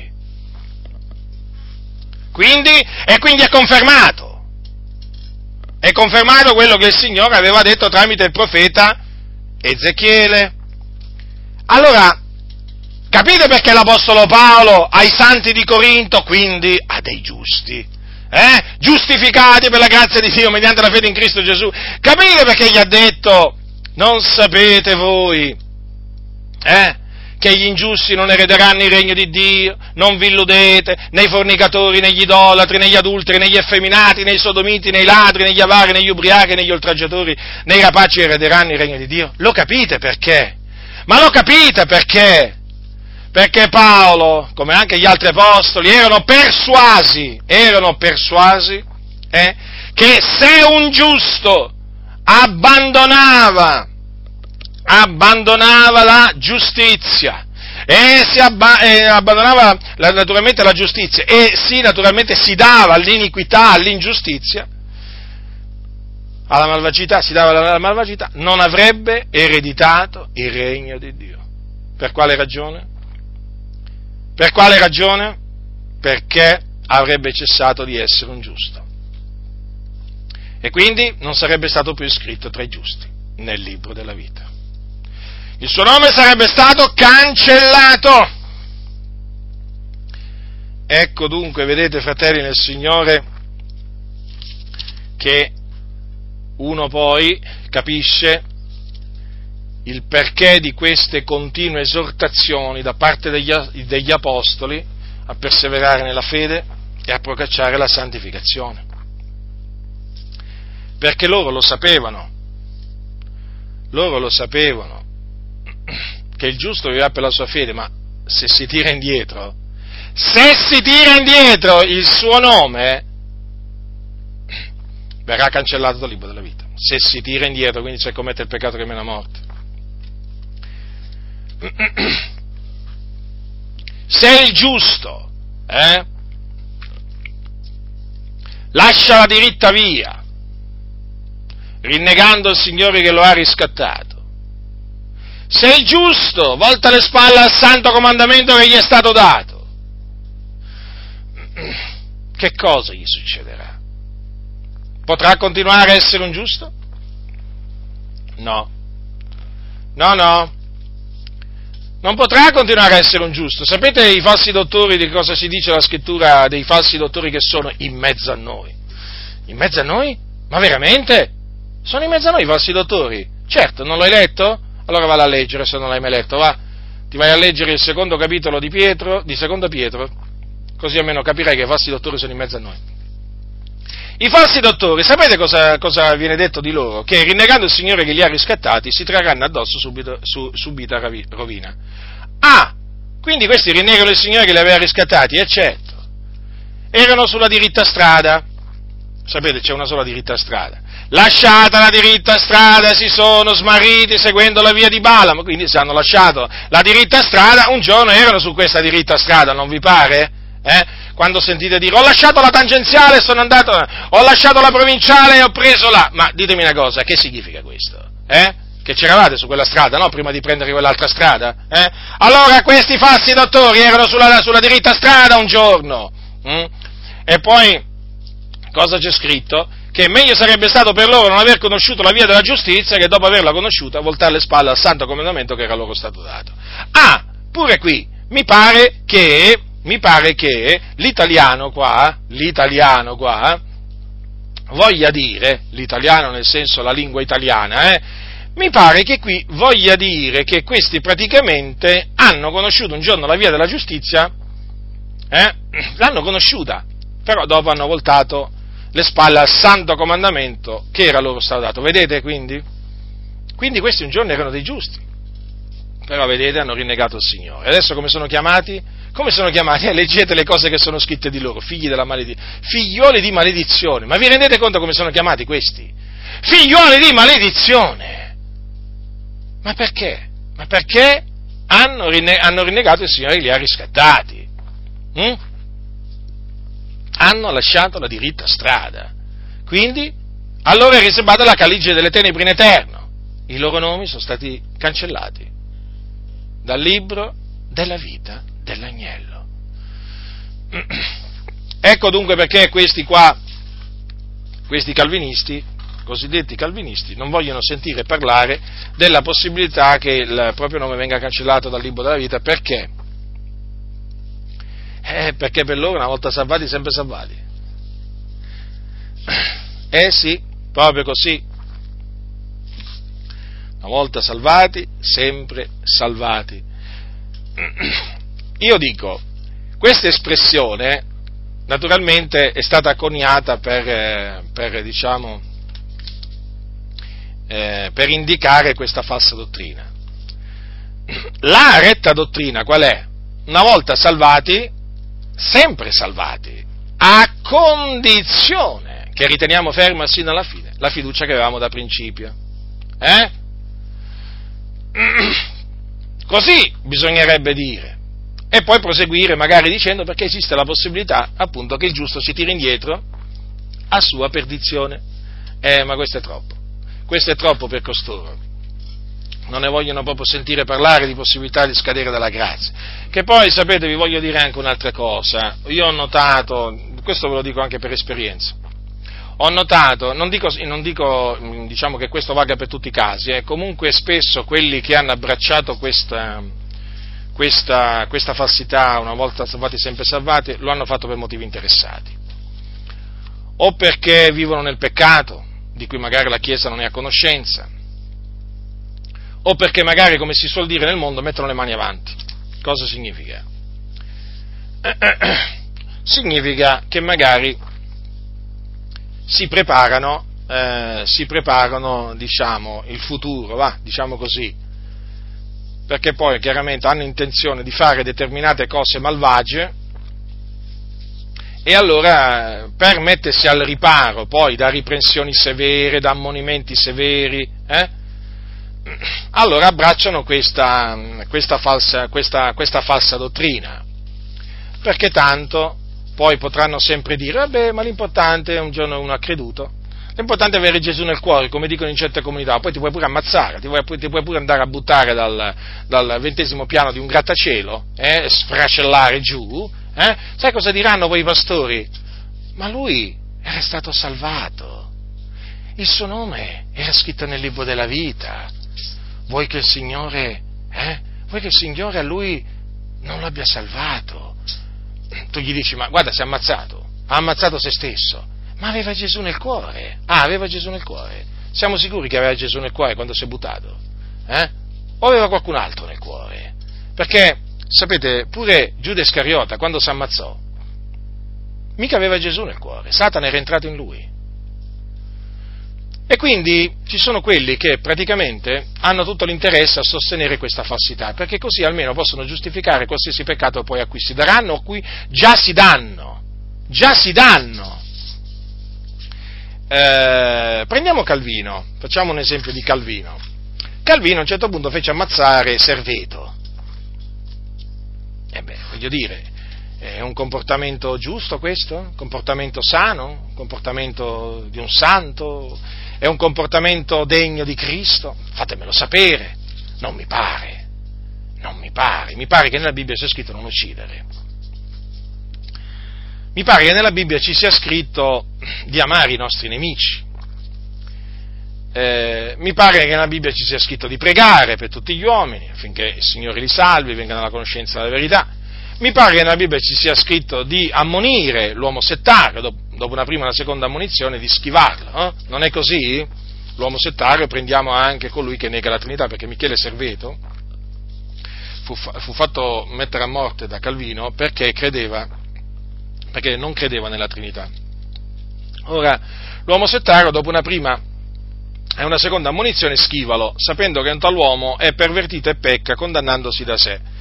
A me pare che a quel tempo, a quel tempo, mm, diciamo, Calvino leggesse, mi pare, da quello che mi pare di avere capito, l'uomo settario dopo una prima e una seconda ammonizione, fallo fuori. Non schivalo, fallo fuori. Perché poi lo ha fatto fuori Michele Serveto. Perché? Perché era un uomo settario che rifiutava di credere nella Trinità. Vedete, fratelli nel Signore? Quindi poi alla fine, con una volta salvati sempre salvati, si possono alla fine giustificare, eh, diciamo, eh, comportamenti eh, iniqui a più non posso. Poi naturalmente ci saranno, diciamo, coloro che naturalmente eh, si daranno all'omosessualità, giusti che si daranno o pastori, diciamo, evangelici che si danno all'omosessualità e diranno, ma eh, il Signore ha scritto il mio nome nel libro della vita. Qual è il problema? Eh, ci saranno quelli che si daranno alla fornicazione, anche qui qual è il problema? Ha Gesù nel cuore, eh? E quindi è chiaro che questa eresia eh, ha la sua convenienza per molti, ha la sua convenienza perché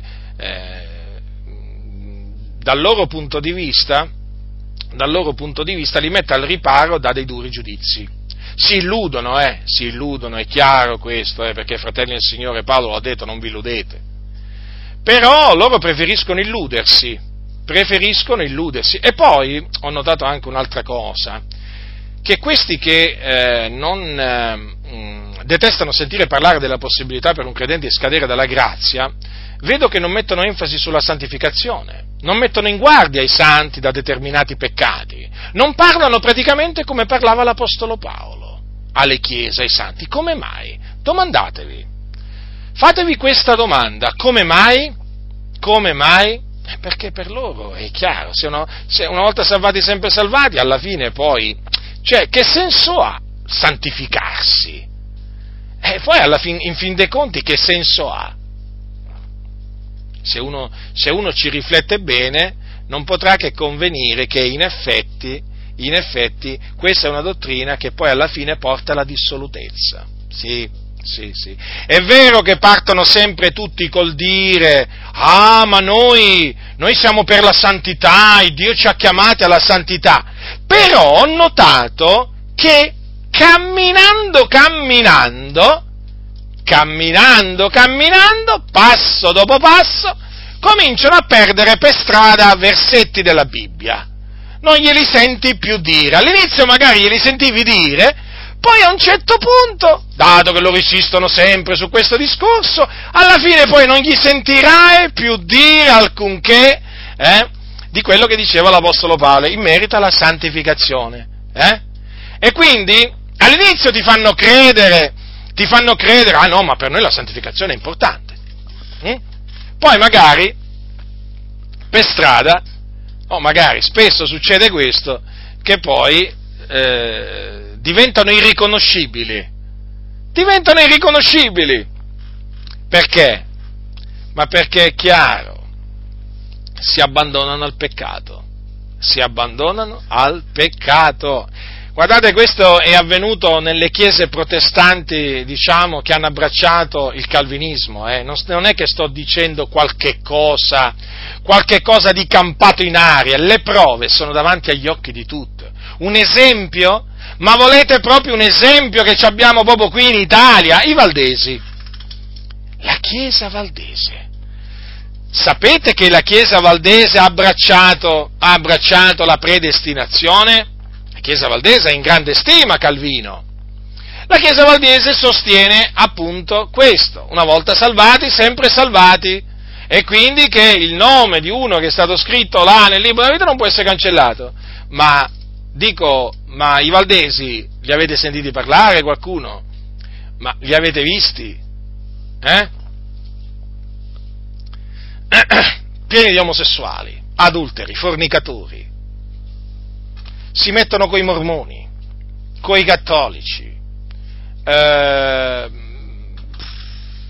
menzogne, voglio dire, tra di loro mentire come bere l'acqua fresca. Diventare massoni? Del tutto normale. Tanto hanno Gesù nel cuore. Chi sei tu che vai a giudicare te? Un cristiano perché diventa massone? Eh? Come ti permetti? C'ha Gesù nel cuore? Cosa vuoi che sia diventare massone? Questi sono i valdesi, pieni di massoni. La Chiesa Valdese è piena di massoneria, eh? A favore dell'aborto. Già, a favore dell'aborto. A favore dell'omosessualità. Pensate un po' voi, quindi, se due convivono, a cosa gli interessa al pastore Valdese? A cosa gli interessa? A un pastore Valdese che va da Francesco, l'eretico, l'eretico Francesco di Roma, là, del Vaticano, eretico idolatra, e gli va a dire Dio benedica il suo ministero. E questi sono, sono i calvinisti moderni, no? sono, quelli che, sono quelli che proclamano, eh, una volta salvati, sempre salvati. Li avete visti? Li avete sentiti? Ecco come si va a finire. Ecco come si va a finire. Io vi avverto, vi avverto, ecco come... Ma non, guardate che non è che sono solo i valdesi, se voi prendete a livello mondiale la Chiesa riformata, la Chiesa presbiteriana, eh, ma voi vedrete delle cose veramente sconvolgenti. Peraltro queste denominazioni sono piene di massoni, proprio queste, sì, proprio queste. Quindi perché vi voglio, perché io vi metto in guardia dalla, da questa falsa dottrina una volta salvati sempre salvati? Perché so poi i frutti che porta so i frutti che porta, perché poi porta ad adagiarsi, a prendere alla leggera il peccato, a non combattere il peccato come deve essere combattuto, a non mettere in guardia i santi come devono essere messi in guardia. Spurgeon, chiamato il principe dei predicatori. Allora, Spurgeon, pochi sanno che Spurgeon fumava i sigari. Ora qualcuno dirà, adesso tiri fuori il discorso delle, dei sigari, ma sapete perché lo tiro fuori? Perché mi dà fastidio sentire parlare di Spurgeon, eh? da taluni, come il principe dei predicatori, e poi si dimentica che, eh, si, si dimenticano, o comunque si dimenticano di dire che era anche un fumatore di sigari, tanto che tanto che la sua, foto, la sua, fotografia, la sua immagine venne presa da una ditta che faceva sigari per, per, promuovere i sigari. E ancora oggi ci sono ditte che fanno i sigari nel mondo anglosassone che ti mettono davanti Spurgeon nella pubblicità, nel senso che ti dicono, oh, guarda che tra i famosi, tra i famosi predicatori evangelici, famosi in tutto il mondo, che eh, fumavano i sigari c'era pure Charles Haddon Spurgeon. Ah, fumava i sigari? Sì, fumava i sigari, si è rovinato pure la salute fumando i sigari. Alcuni dicono che la sua morte è stata, diciamo, accelerata anche da questo fumare il sigaro. Ora, ehm, attenzione, io non, non, st- non, è che sto condannando Spurgeon, però voglio fare presente questo particolare. Spurgeon una volta fu ammonito, fu ammonito pubblicamente eh, perché, fumava, mh, mm, perché fumava i sigari. E gli fu detto che non si addiceva a un cristiano fumare i sigari. E lui sapete come ha risposto? Ha risposto, mostratemi nella Bibbia dove, dove sta scritto non fumare e io non fumerò più sigari. Certo, qual, appunto chi lo aveva ammonito gli, fe, gli rispose appunto eh, altre, dicendogli tra le altre cose, beh allora a questo punto, a questo punto cosa, cosa, dobbiamo dire, cosa, dobbiamo rispondere poi a quelli che ci vengono a dire eh, praticamente mh, mm, dimostrami nella Bibbia dove sta scritto che non devo giocare d'azzardo e, e, non, e, non, e, smetterò di giocare d'azzardo, o comunque gli fecero un discorso che verteva su questo, su questo, su questo principio. E Spurgeon, come rivalsa, eh, nella sua strafotenza e arroganza in questo caso, disse questa sera, prima di andare a letto, fumerò un sigaro alla gloria di Dio. Queste sono frasi celebri. Certo, sono quelle frasi celebri di Spurgeon che praticamente vengono nascoste, perché sono delle frasi infami. Chi le ha dette queste parole? Chi le ha dette queste parole? Quello che viene chiamato il principe dei predicatori, che sosteneva appunto la dottrina una volta salvati, sempre salvati. Sosteneva che il, il nome di un credente non può essere cancellato dal libro della vita. Eh, ecco che cosa sosteneva che un vero credente non può perdere la salvezza. Ecco, Spurgeon, eh, guardate, ditemi un po' voi, giudicate voi da persone intelligenti. Eh? Cioè, vi pare giusto comportarsi così? per un cristiano? Vi pare giusto parlare in questa maniera per un cristiano? Non mi pare. Eppure Charles Spurgeon, è tutto pubblico questo, basta che facciate delle ricerche, e queste cose sono, sono cose che fanno parte della sua, della sua, vita, della sua biografia. Persino coloro che eh, diciamo, scrivono su Spurgeon e che sono appunto dalla sua parte lo, talvolta lo dicono, non è che lo nascondono. Vi ho, ma vi ho citato solamente questi, questi, esempi, un po' per farvi capire poi come, come in effetti poi sulla, sul tema della santificazione questa dottrina, una volta salvati, sempre salvati, ha delle nefaste conseguenze. Ve lo do per certo, fratelli nel Signore, proprio ve lo do per certo, è così, è così. Ma basta, ci si accorge parlando con costoro, eh? Parlando con costoro, ci si accorge subito ci si accorge subito. Ci si accorge subito che vogliono pressoché parlare quasi sempre di elezione e mai di, di santificazione. E quindi danno più, danno più importanza all'elezione che alla santificazione. Eppure c'è scritto che senza la santificazione nessuno vedrà il Signore. Sì, vabbè, ma uno c'ha Gesù nel cuore. Loro dicono, capite? Capite? Ecco perché poi praticamente in queste, in queste comunità calviniste, dove ormai hanno fatto spazio al diavolo, praticamente eh, gli ingiusti erediteranno il regno di Dio, i fornicatori pure, gli idolatri pure, gli adulteri, gli effeminati, i sodomiti, i ladri, gli avari, gli ubriachi gli oltraggiatori e anche i rapaci. Tutti. Perché? Perché un giorno hanno creduto. Capite allora il danno poi che eh, diciamo, produce questa, questa, falsa, questa falsa dottrina? Dunque, l'obiettivo di questa mia predicazione qual è? È quella di incoraggiare, certo, quella di incoraggiare voi, fratelli nel Signore, a fare la volontà di Dio fino alla fine. Fino alla fine. E fare la volontà di Dio cosa significa? Significa appunto credere nel Signore Gesù Cristo, quindi stare saldi nella fede fino alla fine, e santificarsi nel timore di Dio fino alla fine. Paolo lo ha detto, non vi illudete, ve lo devo ripetere, ve lo ripeterò, io ve lo ripeterò fino a che vivrò. Queste parole di Paolo, eh, io le ripeterò. E poi, naturalmente, questo per quale ragione? Affinché il vostro nome rimanga scritto nel libro della vita, fratelli, così possiate ereditare il regno di Dio. Ma questa predicazione ha anche il, lo scopo di mettervi in guardia dal tirarvi indietro. Perché in questo caso il vostro nome verrebbe cancellato dal libro della vita e ve ne andreste in perdizione. Sì, questa è la verità, questa è la verità. Quindi, vedete, questa predicazione è per l'utile vostro, è per la vostra edificazione, non è per la vostra distruzione, è per il vostro bene, è per il vostro bene. C'è qualcuno che può dire eh, che questa mia predicazione non fa del bene? C'è qualcuno che può dimostrare che fa del male? In che senso fa del male? Ti sto incoraggiando, a te che hai creduto, a perseverare nella fede fino alla fine. Eh?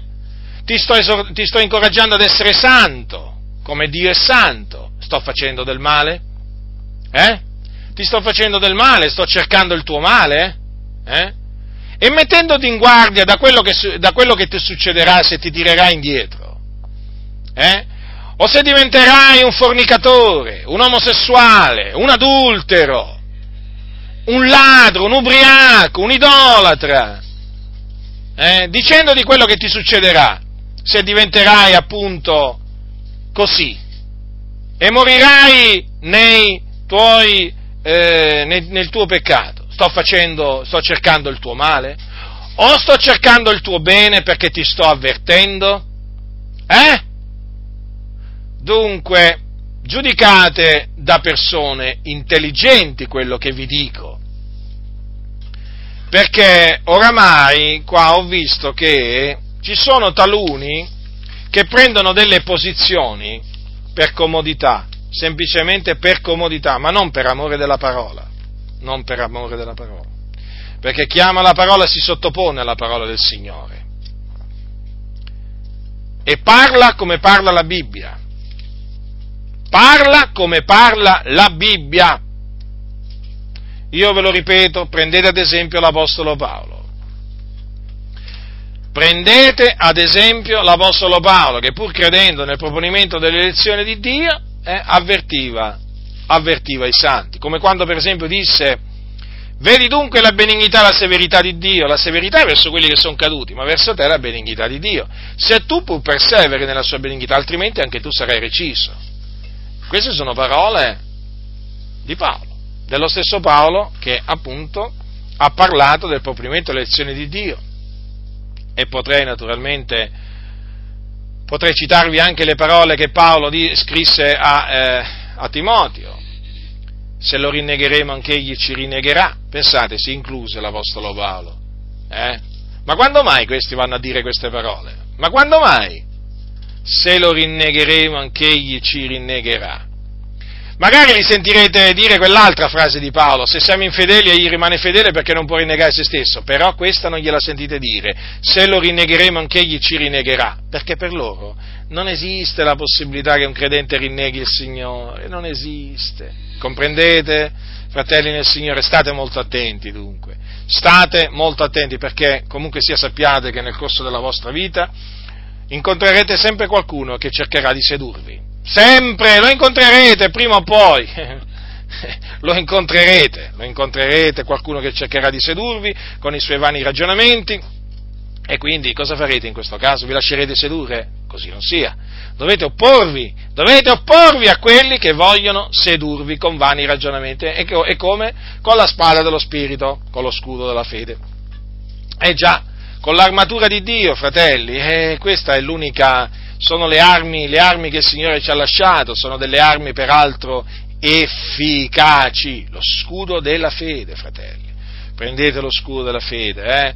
Prendetelo lo scudo della fede, prendete la spada dello Spirito per eh, veramente turare la bocca, turare la bocca a costoro, turare la bocca a costoro ed evitare, ed evitare naturalmente che il loro lievito si diffonda in mezzo alla fratellanza, perché il lievito, un po' di lievito fa lievitare tutta la pasta.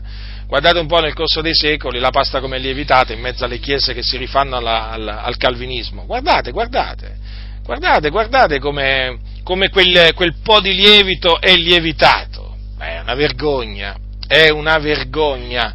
E poi a noi ci vengano a dire, ma voi vi contraddite, eh? Bah, io preferisco sembrare uno che mi contraddice, ma vivere veramente una vita coerente, una vita, un, camminare in maniera degna di Cristo, che veramente invece eh, passare, passare, per calvinista e poi fare una vita da ribelle, come fanno tanti peraltro anche pastori, pastori riformati, pastori, pastori calvinisti. Quindi State molto attenti, fratelli del Signore, e nel momento in cui subentra questo lievito malvagio che è costituito da questa falsa dottrina, una volta salvati sempre salvati, eliminatelo il lievito, eliminatelo per il bene della Chiesa perché, perché è lievito è lievito, un po' di lievito fa lievitare tutta la pasta. Questo non è un lievito che, che, fa, bene, che fa, bene, alla Chiesa. Eh? Gesù diceva ai suoi guardatevi dal lievito dei farisei e dei sadducei. E quindi se gli diceva di guardarsi da quel lievito vuol dire che eh, chiaramente è pericoloso. Il Signore non è che ci dice di guardarci da qualche cosa che eh, diciamo è salutare, no, ci mette in guardia da qualcosa che è dannoso, dannoso per la nostra salute, salute spirituale. Quindi rimanete fermi nella parola del Signore, proclamate sia il proponimento, eh, in particolare mi rivolgo a quelli che sono preposti nel Signore, a quelli naturalmente eh, che presiedono i culti, eh, proclamate tutto il consiglio di Dio. E siate disposti, fratelli nel Signore, a venire ingiuriati, eh? a venire calunniati, a venire derisi, eh? Eh, diciamo, siate disposti anche a morire per la parola del Signore, perché questo il Signore vuole.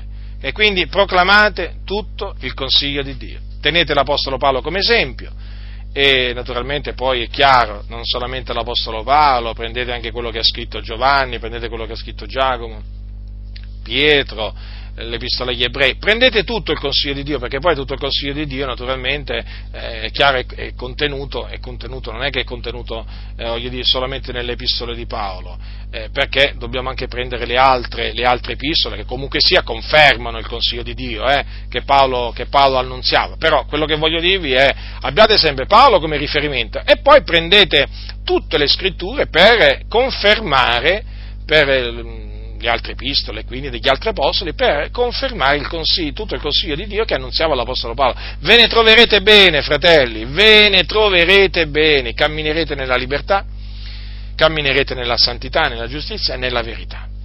E eh, non vi illuderete e non illuderete gli altri, non illuderete neppure gli altri.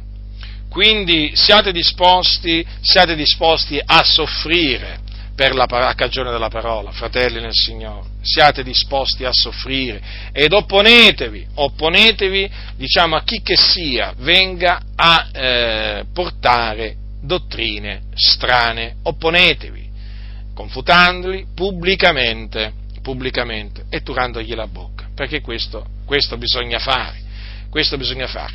Quindi come discorso generale invece, fratelli del Signore, continuate a rallegrarvi nel Signore perché i vostri nomi sono scritti nei cieli, eh, sin dalla fondazione del mondo, glorificate Dio per questo, celebratelo, ehm, parlatene, parlatene tra di voi, parlatene perché veramente ci si edifica nel parlare, nel parlare di ciò e quindi parlate della vostra, della vostra, elezione, ma studiatevi anche di eh, rendere sicura e ferma la vostra vocazione d'elezione, santificandovi, santificandovi nel timore di Dio, santificandovi nel timore di Dio, perché la scrittura lo dice, senza la santificazione nessuno vedrà, eh, nessuno vedrà il, signo, il, il Signore e quindi parlate anche della possibilità per un credente di scadere dalla grazia. Fatelo naturalmente per avvertire i fratelli affinché appunto rimangano nella grazia e rimangano, eh, e rimangano nella fede.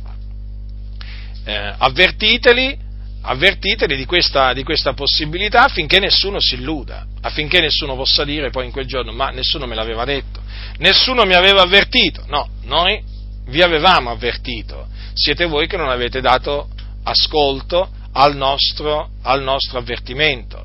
Dunque, ricordatevi, ricordatevi eh, le parole, le parole eh, di Dio a Mosè, colui che ha peccato contro di me, quello cancellerò dal mio libro, e ricordatevi anche eh, queste, queste parole dette dal figliuolo di Dio all'angelo della chiesa di Sardi, chi vince sarà così vestito di vesti bianche ed io non, non cancellerò il suo nome dal libro della vita e confesserò il suo nome nel cospetto del Padre mio e nel cospetto dei suoi angeli. Chi ha orecchio ascolti ciò che lo Spirito dice alle chiese. La grazia del Signore nostro Gesù Cristo sia con tutti coloro che lo amano con purità incorrotta. Amen.